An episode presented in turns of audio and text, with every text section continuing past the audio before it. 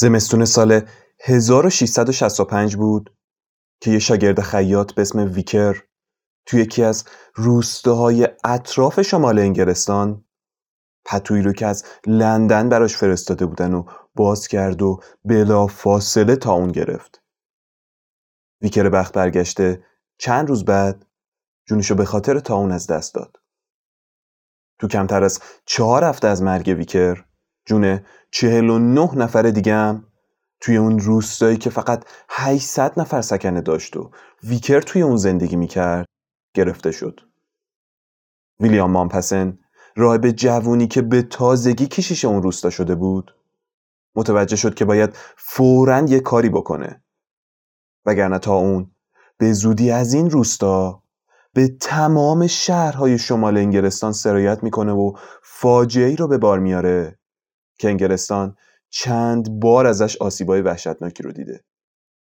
تا اون. کابوسی که حتی اسمش هم ترسناکه. این بازگشت دوباره تا اونی بود که کمتر از چند صده پیش زندگی میلیون ها نفر از مردم اروپا رو به خاک سیاه نشونده بود و حالا از لندن قلب تپنده بریتانیا در حال گسترش بود.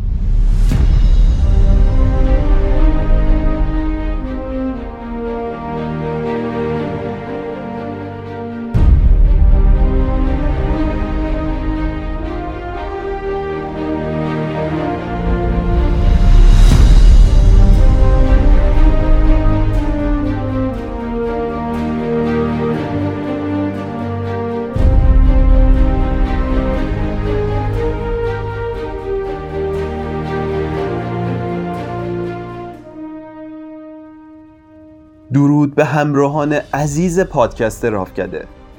امیدوارم همیشه سالم و سلامت باشید. من محمد علی نامه هستم و تو هر قسمت از این پادکست روایتگر اتفاقاتی خواهم بود که جهان رو تحت تاثیر قرار داده. و تو دومین اپیزود از رافکده قرار داستان شیوع مرگبارترین پاندمی تاریخ رو برای شما روایت کنم. پاندمی بزرگی که دست کم 250 میلیون نفر قربانی گرفت و خیلی از معادلات اجتماعی و سیاسی تاریخ بشر رو تحت تاثیر قرار داد. پس بدون معطلی با هم بریم سراغ اپیزود مرگ سیاه داستان بزرگترین پاندمی جهان تا اون.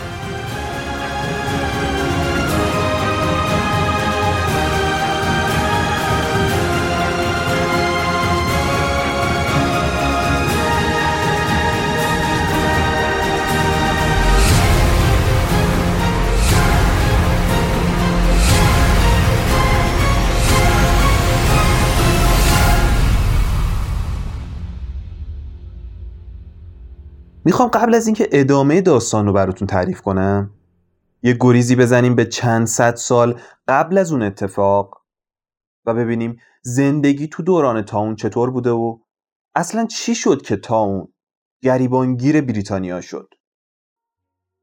الان که دنیا درگیر ویروس کرونا شده خیلی اون می‌تونیم درک تقریبا درستی از وضعیت اون زمان داشته باشیم. با این تفاوت که با تکنولوژی های الان هم به سرعت واکسن و راه درمانش کشف شد و هم با مراقبت هایی که میشه اکثر مبتلا بهبود پیدا می‌کنن. تا الان که دارم این قسمت رو براتون ضبط می‌کنم کرونا جون حدود چهار میلیون نفر رو تو کل دنیا گرفته. اما می‌خوایم در مورد پاندمی صحبت کنیم که تو زمان خودش حداقل 250 میلیون نفر قربانی داشته و چندین قرن طول کشید که فقط عامل این بیماری شناخته بشه.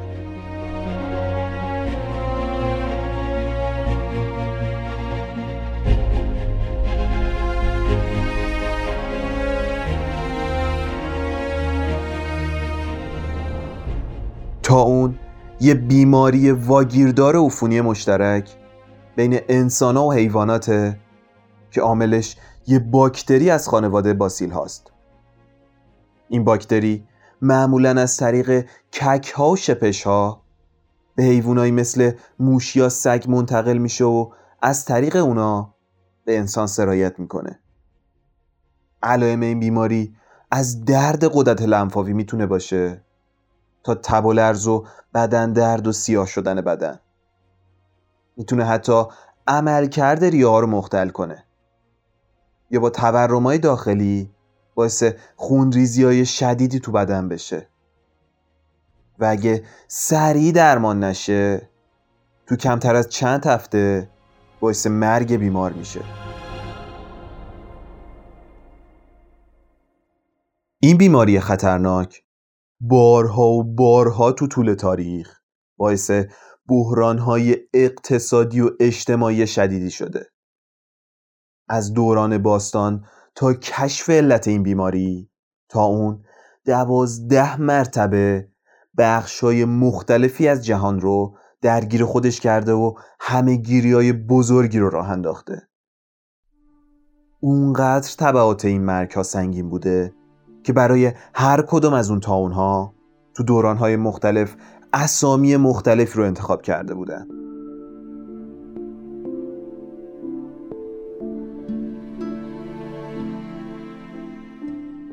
چهار دور از اون تاون ها به همه گیری های بزرگ تبدیل شدن و مشهورترم هستن. اولی تاون یوستینیانوس بود که حدوداً بهار سال 541 میلادی یعنی قرن ششم تو امپراتوری روم شرقی اتفاق افتاد و طی دو قرن موندگاریش جون بیش از پنجاه میلیون نفر رو گرفت که این پنجاه میلیون نفر تقریبا 26 درصد جمعیت کره زمین بودن عامل اصلی شیوع این دور از تاون هم شهرهای بندری بودن که داد و ستد و تجارت بیشتر توی اون شهرها اتفاق می افتاد. اون زمان اکثر تجار بزرگ اهل آسیای شرقی بودن. این بازرگانا با کالاهایی که تجارت می‌کردن این باکتری رو از شرق به روم و یونان منتقل می‌کردن و عموما چون نظارتی هم نبود این کالاها راحت تو شهرها دست به دست می‌شدن و تا اونو پخش می‌کردن. معمولا هم چون این کالاهای تجاری مواد غذایی و مصرفی بودن تا اون با سرعت بیشتری تو شهرهای مختلف سرایت می‌کرد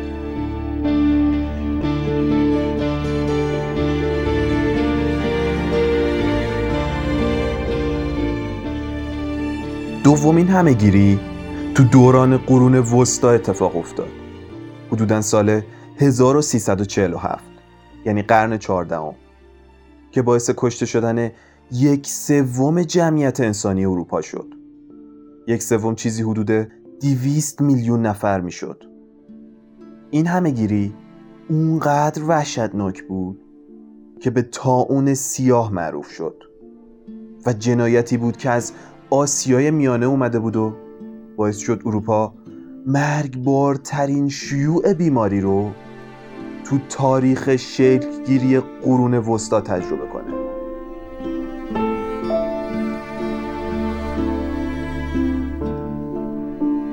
مغولستان مقصر اصلی این اپیدمی وحشتناک شناخته میشه. باورش هم سخته. اما تاون سیاه اینطوری شیوع پیدا کرد که مغولا با حمله به شبه جزیره کریمه که شبه جزیره بزرگ تو جنوب اوکراینه سعی کردن اونجا رو به تصرف خودشون در بیارن. این شبه جزیره از جنوب به دریای سیاه راه داره و از شمال هم به اوکراین و امپراتوری روم. برای همین برای مغولایی که تو سرشون فتح کل اروپا رو میپروروندن یه موقعیت استراتژیک محسوب می‌شد.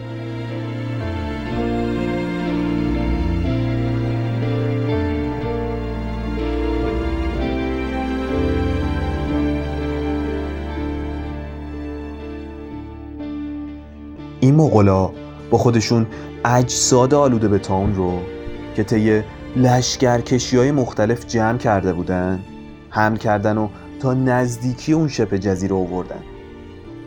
اول حدود چند هفته اونجا رو با کشتی های جنگی و نیروهای پیاده محاصره کردن تا غذا و دارو بهشون نرسه. بعد از یه مدت اون اجساد آلوده به تاون رو که حالا فاسدم شده بودن با منجنیقای بزرگ به سمت شبه جزیره پرتاب کردن تا با تاونی کردن کل سکنه و نیروهای نظامی اونجا با کمترین هزینه و به ناجوان مردانه ترین راه اونجا رو به تصرف خودشون در بیارن. و البته موفقم شدن. این کار مغلا اولین مورد شناخته شده یه جنگ بیولوژیکی تو دنیا محسوب شده.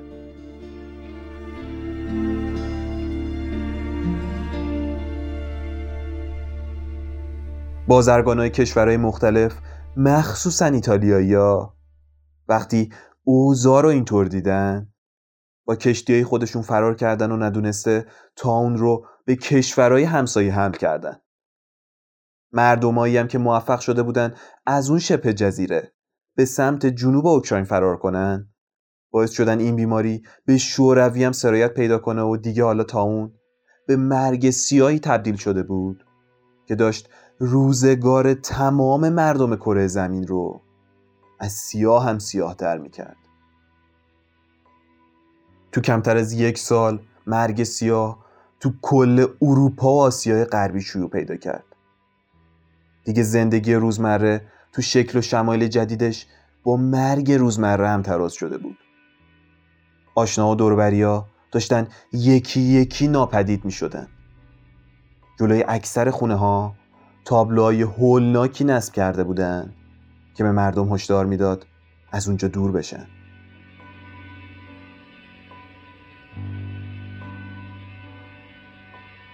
دیگه از فریاد فروشنده های دورگرد که اجناسشون رو تو خیابونای سطح شهر میفروختن خبری نبود.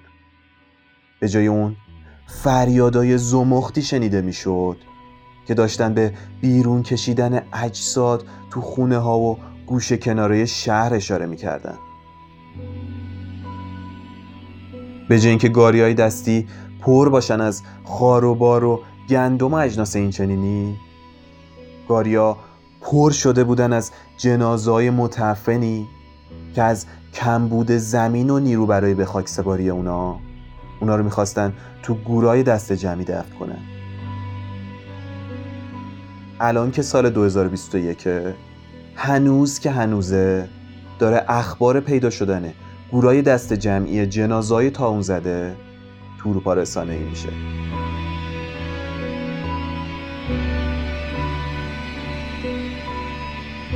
حالا توی اون اوضاع بلبشو اعتماد مردمم به پزشکا کم شده بود. حقم داشتن. چون پزشکا راه درمان درست حسابی نداشتن که ارائه بدن. اصلا هنوز علت این بیماری رو نمی‌دونستن. تا قرنا فکر می‌کردن هوای آلوده و متعفن عامل اصلی این بیماری محسوب میشه و فکر می‌کردن فرد مبتلا به تاون می‌تونه این بیماری رو از طریق دهان به دیگران منتقل کنه. به خاطر همین به این باور رسیده بودن که پوشیدن لباس بلند و استفاده از ماسک منقاردار جلوی تاونو می‌گیره. احتمالا شما هم این ماسکا رو تو فیلم ها و گیم ها دیدید. کاور این اپیزود هم تصویر یکی از شهروندای اون زمانه که از این ماسک استفاده می‌کرده.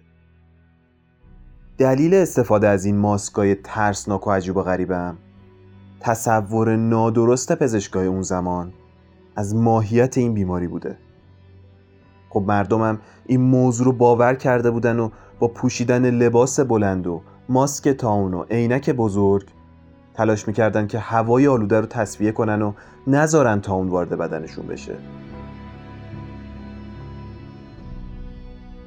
یکم دیگه که پیشرفت کرده بودن داخل منقار این ماسکا رو پر می‌کردن از گیاهای دارویی تا به خیال خودشون هوایی که تنفس می‌کنن و بیشتر تصفیه کنن اون زمان اتاریا با فروش اکسیر و عطرای مختلف بازارشون حسابی سکه شده بود.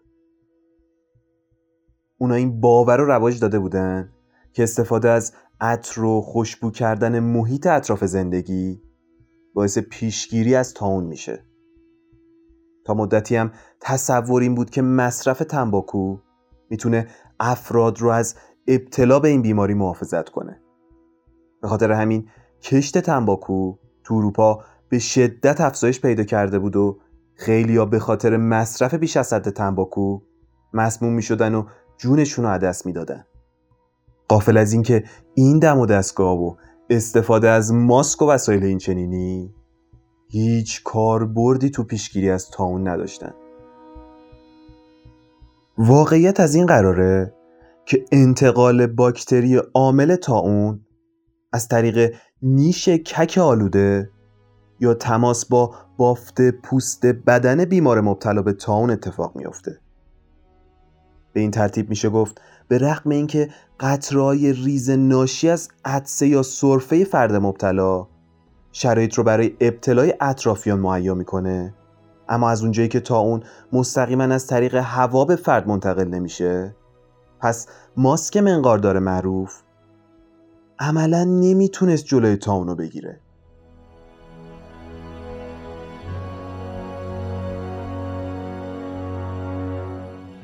با کم شدن کارایی پزشکا و نارضایتی مردم از اونا مردم یا سراغ کتابای خودیاری پزشکی می‌رفتن یا سراغ رمالا و جادوگرایی که با ورد و جادو می‌خواستن تا اونو از بدن بیمار جدا کنن اون زمان اونقدر کار اون جادوگرا هم سکه شده بود و قدرت گرفته بودن که تونسته بودن حزبی رو تشکیل بدن و جلوی سلطه و قدرت کلیسای اون زمان بیستن.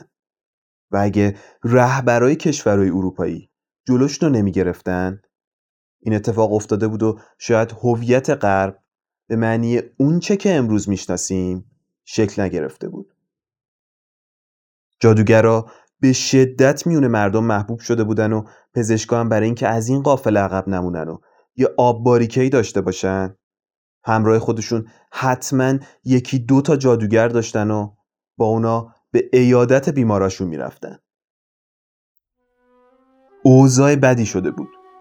فن هیچ پزشکی کافی نبود و روند بیماریم تو همه بیمارا یکی نبود. افرادی که نمی‌تونستن مقاومت کنن تو کمتر از چند روز یا حتی چند ساعت میمردن. کسایی هم که بنیه قوی تری داشتن و می‌تونستن سه چهار روز دووم بیارن دچار تب شدیدی می‌شدن و یواش یواش باکتری تاون به مغز حمله می‌کرد و بیمار رو دچار مشکلات تکلم و بیهسی می‌کرد. بعد یه مدت هم بیمار به خواب عمیقی فرو می‌رفت و اگه شانس می آورد و به هوش می اومد دیگه قدرت تکلم نداشت. از اونجایی هم که عصبای پشت مغز به شدت آسیب دیده بودن بعد چند روز خیلی ناگهانی میمردن.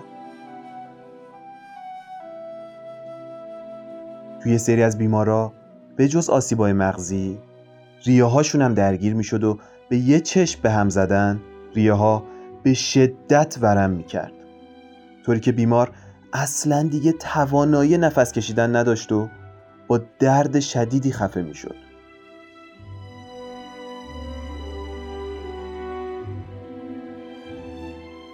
واقعا بیماری ترسناکی بود.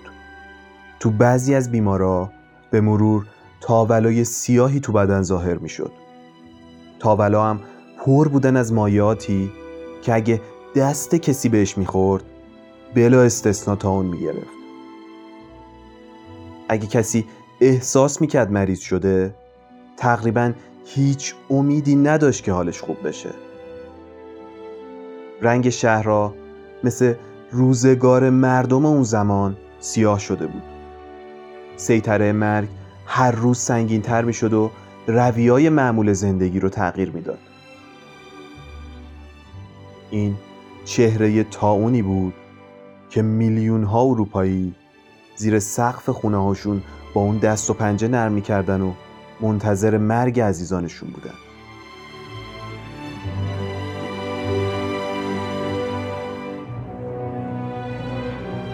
اونقدر این بیماری شیب افزایشی پیدا کرده بود که تو اون سالا بیمارستان هایی به اسم اون خانه تأسیس شد. تا قبل از تأسیس این تاون خونه ها که وظیفه مراقبت و نگهداری از بیمارای تاون زده رو داشتن. رایج ترین توصیه پزشکی استفاده از اکسیرای اتاریا و ماسک منقاردار و در نهایت پا به فرار گذاشتن بود. اومن هم این تاون خونه ها مال آدمای پولدار جامعه بود. بستری تو این بیمارستان ها به شدت گرون بود. تازه با این وضعیت اکثرا تو همون تاون خونه ها میمردن.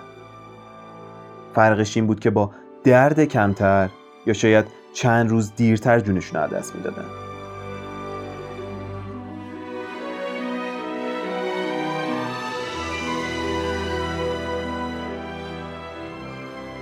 تاون سیاه تقریبا هفت سال طول کشید.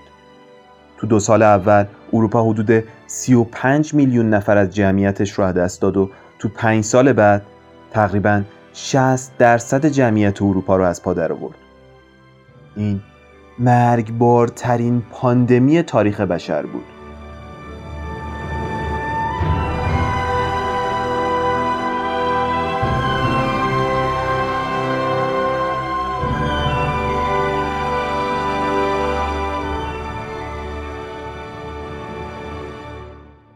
سومین همهگیری تاون لندن بود که حدود 300 سال بعد از تاون سیاه شروع پیدا کرد و تقریبا یک چهارم جمعیت لندن رو از پا آورد. یک چهارم چیزی حدود 100 هزار نفر بود. دلیل شیوع این دوره هنوز دقیق مشخص نشده. اما بعضیا میگن شهرهای بندری عاملش بودن و بعضیا معتقدن باکتری عامل تاون از بدن اجساد دفن شده توسط حیوانایی مثل موشای صحرایی دوباره به سطح زمین اومده بودن. یک سری هم آب آلوده به باکتری تاون رو عامل شیوع این دوره از همهگیری می‌دونه. این وسط یه آکولات باز کنم در مورد ایرانیا. می‌خوام بگم که حتی ما ایرانی ها هم از تاون در امان نبودیم و تو سال 1733 تاونی رو گسترش دادیم که بعدها به تاون پارسی مشهور شد. اون زمان تاون حدود دو میلیون نفر از جمعیت امپراتوری ایران قربانی گرفت. اما تاون تو عواسط قرن 19 هم برای چهارمین بار دوباره ظاهر شد. مثل دو شیوع قبلی این همه گیری هم منشأش از آسیای شرقی بود. این بار این پاندمی خواستن از کشور چین اتفاق افتاد و از طریق آب رودخونه‌های هنگ کنگ به سرعت گسترش پیدا کرد. تو نیمه دوم قرن 19 و اوایل قرن بیستم تا اون از طریق مسیرهای حمل و نقل تجاری به شهرهای بندری سراسر جهان سرایت پیدا کرد. تا اون این بار به عنوان همهگیری مدرن مشهور شد. این دفعه تا اون حتی آمریکا رو هم درگیر خودش کرده بود. از سال 1900 تا 1904 تعداد افراد مبتلا به تاون محله چینی نشینا تو سان فرانسیسکو به شدت افزایش پیدا کرد. آمریکایی هم که اوضاع رو وخیم دیدن و معمولا آدمای آینده نگری هستن قانون منع ورود چینی ها رو به مدت ده سال تصویب کردن. ولی همون تعداد چینی که تو محله چینیا زندگی می‌کرد. کافی بود تا کل آمریکا رو غرق تاون کنن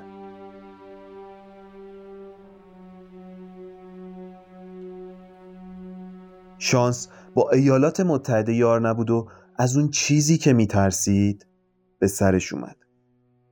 بعد از حدود 20 سال محدودیت برای چینیا تا اون تو سال 1924 بالاخره از سان فرانسیسکو به لس آنجلس منتقل شد و تقریبا یک پنجم جمعیت این شهر رو درگیر تاون کرد.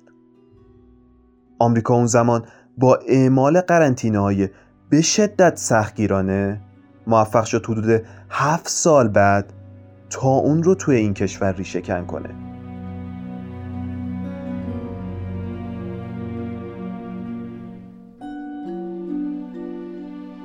این بیماری همهگیر تقریبا تا سال 1960 فعال بود و به معنای واقعی کلمه داشت از کل دنیا تلفات می گرفت میشه گفت عامل ریشه کن شدنش هم ساخت واکسن و آنتیبیوتیک تا اون بود. این آخرین پاندمی بزرگ تا اون تو دنیا بود.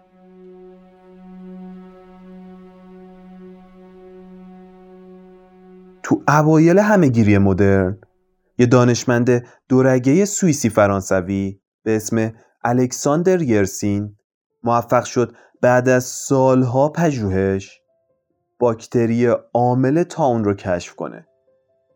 اسم این باکتری هم گذاشت باسیل یرسینیا پستیس الکساندر فهمید که این باکتری تو لوله گوارشی کک ها زندگی می‌کنه و باعث بسته شدن مسیر گوارشیشون میشه. بنابراین کک مجبور میشه برای رفع گرسنگی خودش بیشتر نیش بزنه. از طریق همین نیش زدنم باکتری وارد بدن میزبان میشه و کار تمومه. برای کسایی که باکتری رو نمی‌شناسن میگم که باکتری موجود زنده میکروسکوپی تکسلولیه که می‌تونه مستقلا خودش رو تأمین کنه. چون تقریبا یه سلول کامله و می‌تونه بدون نیاز به میزبان تکثیر پیدا کنه. جالبه بدونین که این باکتری تو بدن کک ها باعث بیماریزایی نمیشه چون دما پایینه و باکتری نمی‌تونه فاکتورهای بیماریزایی خودش رو بیان کنه. میگن نقش کک ها و موش ها تو شیوع همگیری های بزرگی مثل تاون سیاه و تاون لندن به شدت مهم بوده. یه مدت بعد الکساندر موفق شد اولین نسخه از آنتیبیوتیک تاون رو تولید کنه. هرچند آنتیبیوتیکی که الکساندر تولید کرد خیلی تاثیرگذار نبود و تقریبا 5 درصد باعث بهبودی بیماری می‌شد. اما همین 5 درصد هم روزنه های کوچیکی از امید رو تو دل اکثر مردم جهان باز کرد.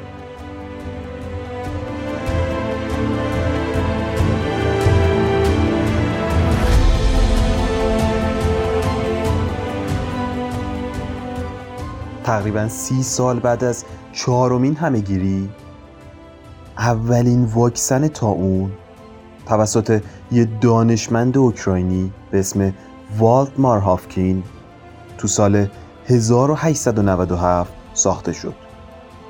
ساخت این واکسن تو اون سالا واقعا یه انقلاب بزرگ محسوب می‌شد. چون تا اون تو دنیا به یه حیولایی تبدیل شده بود که هیچ کس نمی‌تونست باور کنه که این بیماری می‌تونه راه درمان یا پیشگیری داشته باشه. مردم اونقدر از این بیماری وحشت داشتن و دروغ شنیده بودن که حتی از واکسن و راه درمانشم فرار می‌کردن. هافکین به محض اینکه واکسن آماده کرد اونو روی چند تا از موشای آزمایشگاهی امتحان کرد و به طرز حیرت آوری از واکسن نتیجه گرفت. هافکین چون به واکسن خودش اعتماد داشت برای اینکه ثابت کنه این واکسن بی خطره اونو توی تجمع عظیم روی خودش امتحان کرد. بعد چند هفته خودش رو در معرض باکتری عامل تاون قرار داد.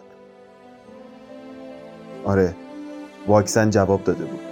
هافکین در مقابل تا اون ایمن شده بود.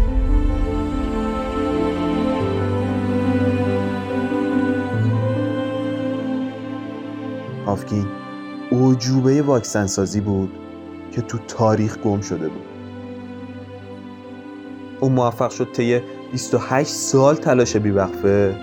حدود 26 میلیون دوز از این واکسن رو به مناطق مختلف جهان منتقل کنه و تونست مرگ و میر تاون رو از 50 تا 80 درصد کم کنه و اونو مهار کنه.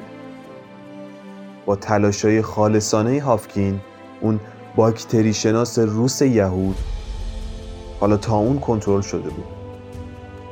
با افزایش آگاهی و رعایت بهداشت اجتماعی تا اون یواش یواش از اون جایگاه ترسناکی که داشت پایین اومد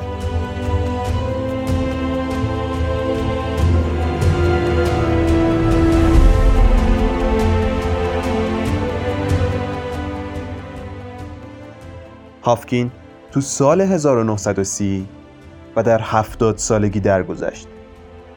تقریباً تا روزای پایانی عمرش بدون هیچ چشم داشته مالی و به شکل خستگی ناپذیری خودشو وقف کشف و تولید واکسن های مختلفی کرد. حتی اولین واکسن وبا هم توسط هافکین ساخته شده بود. تو یادبود کوتاهی که آژانس تلگراف یهودیان تو همون سال منتشر کرد؟ اشاره شده که واکسن تاون هافکین تو سراسر دنیا به کار گرفته شد و آزمایشگاه اون هزاران دوز واکسن بیماری های مختلف رو به کشورهای گرمسیری فرستاد. تو سوگن نامه پزشکی بعضی از کشورها از اون به ناجی بشریت یاد می‌کنن. به نظرم آدما فارغ از هر نوع دین و مذهب و ملیتی وقتی تو راستای ایجاد زندگی بهتر برای دیگران تلاش می‌کنن و خودشونو وقف اون می‌کنن واقعا قابل احترامه. هافکین یکی از همون آدما بود. خب فکر کنم تا همینجا برای درک این پاندمی بزرگ و وحشتناک کافی باشه. برگردیم به ادامه ماجرایی که داشتم براتون تعریف می‌کردم. و الان می‌دونیم که داریم داستان کدوم دوران از تاون رو میشنویم. بله. تاون لندن.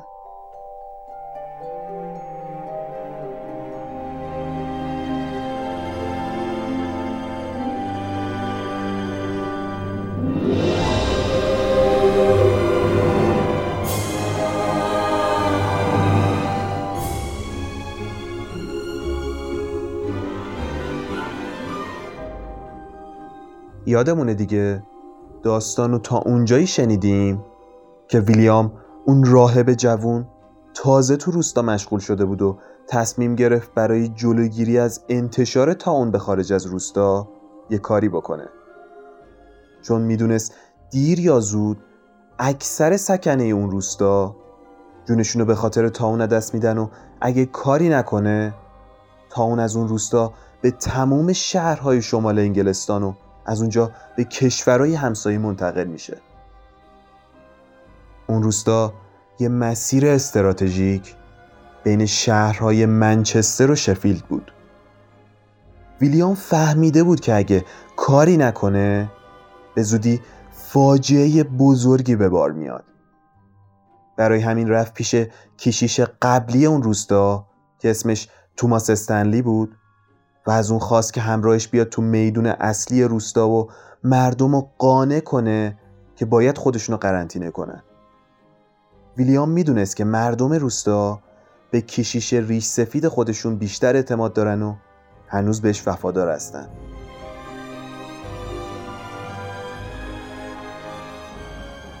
این دو کشیش مردم روستا رو دور هم جمع کردن و به اونا گفتن با این اوضاعی که دارید می‌بینید ممکنه همه ما دیر یا زود گرفتار این بیماری بشیم و از بین بریم. اونا با شفافیت و چشم باز با مردم صحبت کردن. مردم روستا هم با توجه به تاریخچه مرگباری که از تاون شنیده بودن می‌دونستن که حرف این دو کشیش عین حقیقته و به زودی اتفاق میافته. بعد از صحبتهای اون دوتا کشیش مردم روستا تصمیم سخت و بزرگی گرفتن. تصمیم گرفتن برای نجات جون مردم مناطق اطراف. دور روستا رو به طور داوطلبانه مرز قرنطینه بکشن. اهالی روستا قسم خوردن که هیچ کس روستا رو ترک نکنه و به کسی هم اجازه ورود به روستا داده نشه. مرزای قرنطینه رو با سنگای مشخصی نشونه گذاری کردن و تابلوهای ورود ممنوع رو تو مناطق نصب کردن. این اقدام اونا عملا به معنی امضا کردن حکم مرگشون بود.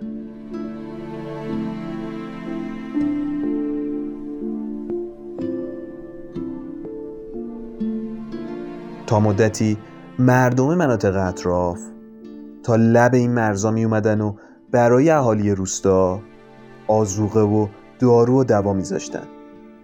در مقابلش هم سکه های طلایی رو برمی داشتن که داخل بشگاه سرکه انداخته شده بود.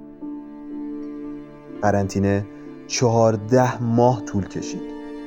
تو این مدت حدود 260 نفر از 800 سکنه اون روستا تاون گرفتن و تو دام مرگ افتادن. حتی تصور این که تو اون مدت تو اون روستا چی گذشت واقعا ترسناک بود. روستا مثل این فیلم های آخر زمان شده بود. انبوهی از موشای مرده تو گوش کنارای کوچه ها و تلمبار شدن ده ها جسد قربانی تا اون گرد مرگ رو تو تمام روستا پخش کرده بود. بعد حدود 18 ماه از قرنطینه فقط 80 نفر از اونا زنده موندن.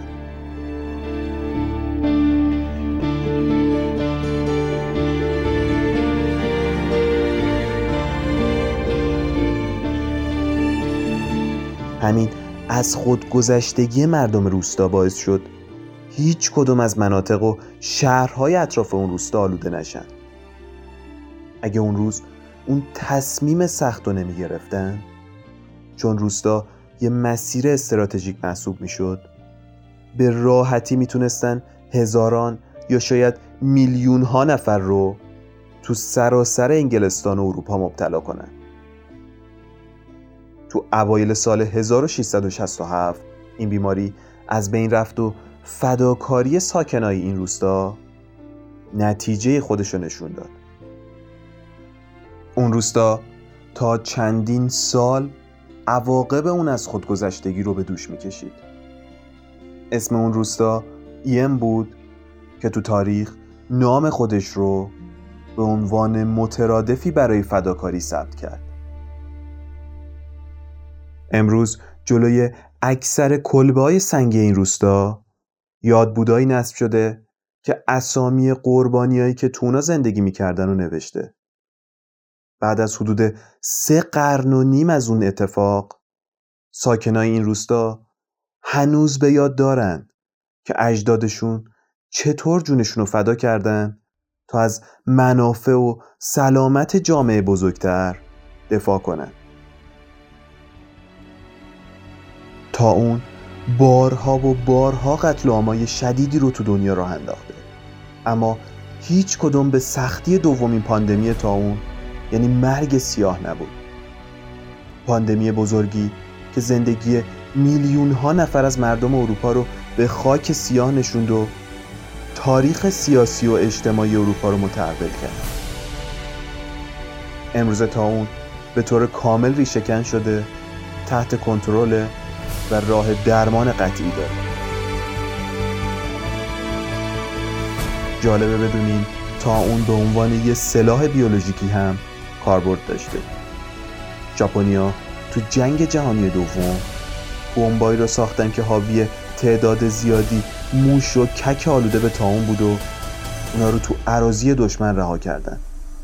حتی اسیرای جنگی رو مبتلا به تاون می‌کردن و به کشورهای دشمن پس میفرستادن.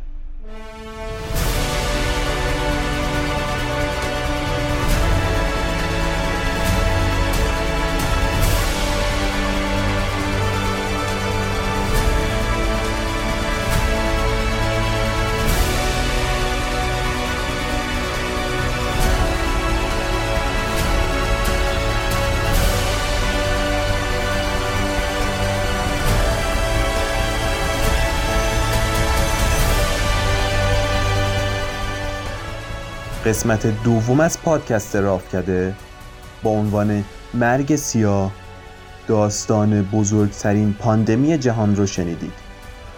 امیدوارم از این قسمت هم لذت برده باشید و مثل اپیزود قبل منتظر شنیدن نقد و نظرات شما هستم. ضمنا سپاسگزار تک تک دوستان رافکده ایم که به هم لطف داشتن و با تبریک و بازخورداشون منو غافلگیر کردن. همچنین از ایزی پادکست عزیز هم یه تشکر ویژه می‌کنم که اپیزود اول رافکده رو به عنوان یکی از اپیزودهای برتر خرداد ماه معرفی کرد. پادکست رافکده رو می‌تونید توی همه شبکه های اجتماعی با ایدی رافکده دنبال کنید و از مطالب تکمیلی و رفرنس های اپیزودها مطلع بشید.